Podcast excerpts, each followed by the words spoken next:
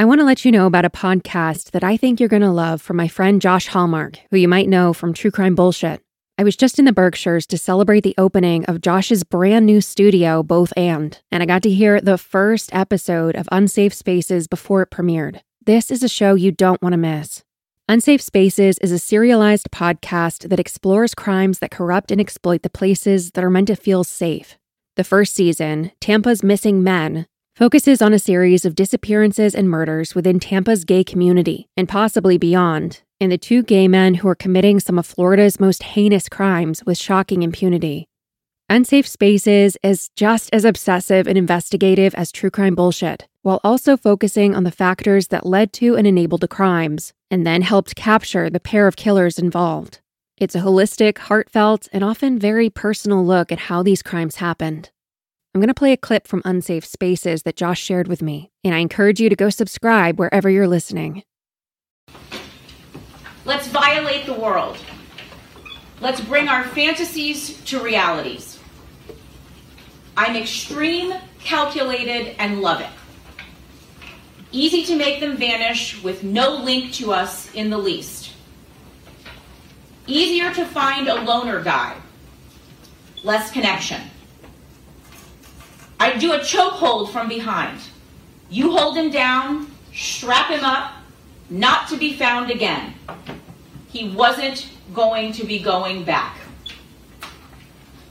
These are quotes from America Online instant messages between Master Scott, whom we now know is Scott Schweikert, and Dom Dude for Sub, who we now know is Steven Lorenzo.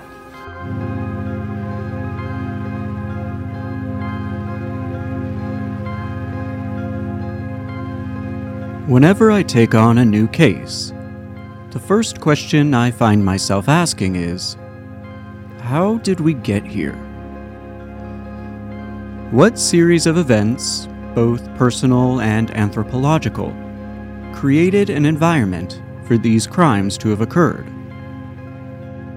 And in this case, the answer is a lot more complicated than in others I've covered, because in order to understand these crimes, we have to understand not just gay culture, but society's effect on it. We have to understand power dynamics in couples. We have to take a look at law enforcement's and media's roles in crime. It's often a challenging, convoluted, and heartbreaking study in humanity. And so, it's hard to know just where to start. Because more often than not, beginnings are just the reverberations from a coalescence of events that came before. Few things rarely begin anymore. Usually, they just carry over. But for now, I guess we'll start with December twenty-second of two thousand three.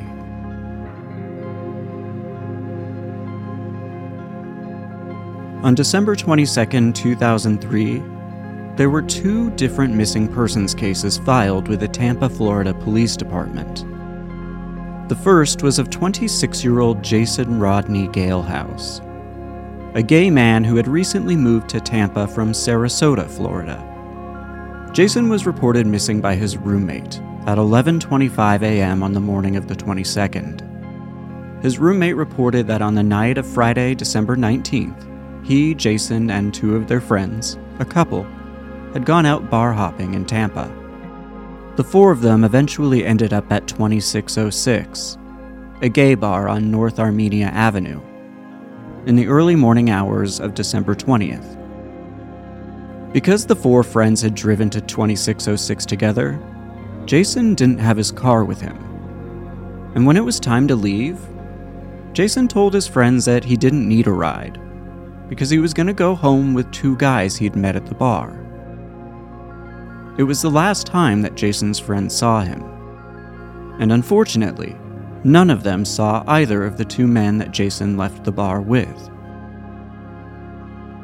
Detective Carlos Lastra was the responding officer in Jason's missing person case, and he took the disappearance seriously. Immediately following Jason's roommate's interview and affidavit, Lastra went to Jason's place of work, a flower shop where Jason was a floral designer. And upon interviewing Jason's boss, he learned that Jason hadn't been to work in three days, which was very unlike him. In a follow-up interview with Jason's roommate, the one who had reported him missing, he told Lastra that he had known Jason for years, that they were childhood friends back in Sarasota. He let Lastra search the house that he shared with Jason and another roommate. And when pressed about Jason's life, he admitted that Jason had been to the hospital on two different occasions for drug overdoses, but that had been years prior. He said that since then, Jason no longer used G H B. G H B is a depressant drug that slows down messages traveling between the brain and the body. It's also a party drug and often referred to as the date rape drug. But he said that Jason did still occasionally snort cocaine, and that Jason had been going to twenty-six oh six every weekend for the past several months. He said that Jason did have a habit of using recreational drugs and hooking up with guys from the bars. And he confirmed that after reaching out to friends, no one in their friend group had seen nor heard from Jason since he left the bar that night.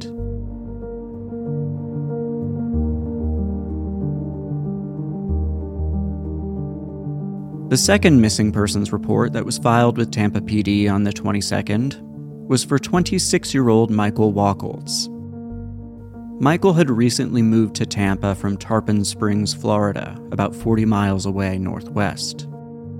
He was working as a waiter at Bahama Breeze. According to his former roommates, Michael was a happy-go-lucky guy who'd recently reconnected with his estranged mother, and had begun dating again after a breakup the previous year. They said that Michael had started going out with men he'd met in internet chat rooms, and that it was something they worried about. But it was Michael's new roommate, Fred Vandenabeele, who reported him missing when he failed to return home from a night out. According to reports, Michael was last seen in his red nineteen ninety-two Jeep Cherokee, leaving his Bay Club apartment in Tampa's Rocky Point neighborhood between eleven p.m. and midnight on December twentieth. Almost twenty-four hours after Jason Galehouse was last seen leaving twenty-six oh six. It was unclear where exactly Michael was headed that night. He spoke with several friends on his cell phone after leaving his apartment, but only said that he was going out for drinks. Michael's cell phone and Jeep disappeared with him, and there'd be no signs of Michael, nor any major leads in his case, for two weeks following his disappearance.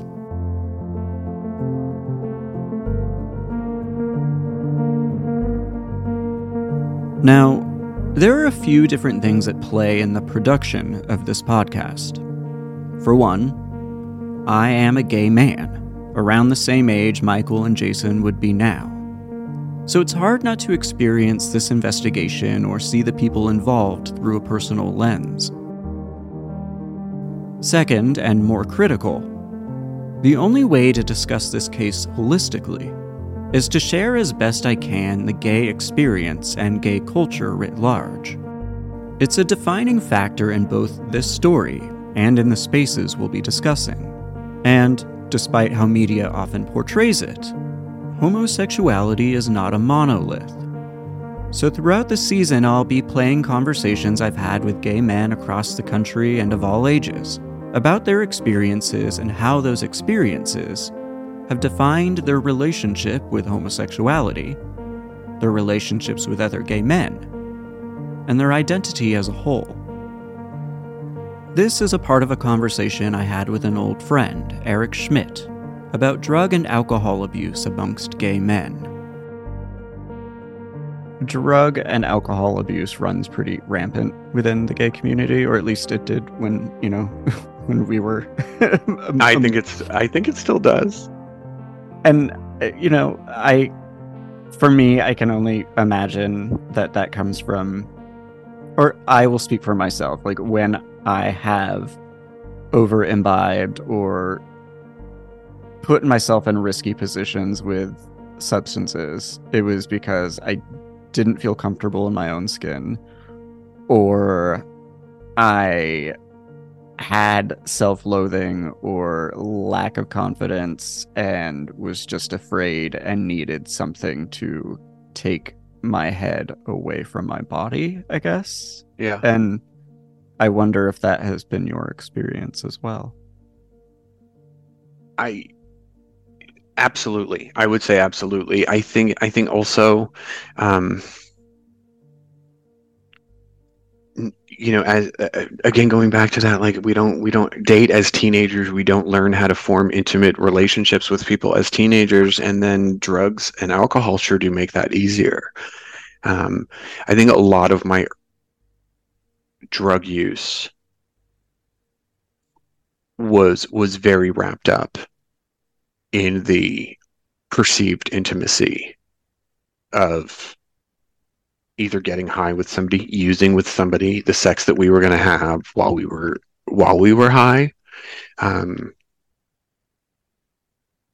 absolutely. Um, went hand in hand with me being able to m- move into a sexual space that I, you know, didn't get in the shallow end of the pool on. In the nineteen seventies, John Todd burst onto the evangelical scene with a shocking tale. He claimed to be a former witch involved in a then unheard of secret organization called the Illuminati, and urged Christians to prepare for a violent world takeover. First of all, the number one weapon in everybody's home should be a twelve gauge pump shotgun. Hear the amazing story of one of the originators of the modern-day conspiracy theory. From Magnificent Noise and Sony Music Entertainment, this is Cover Up, The Conspiracy Tapes.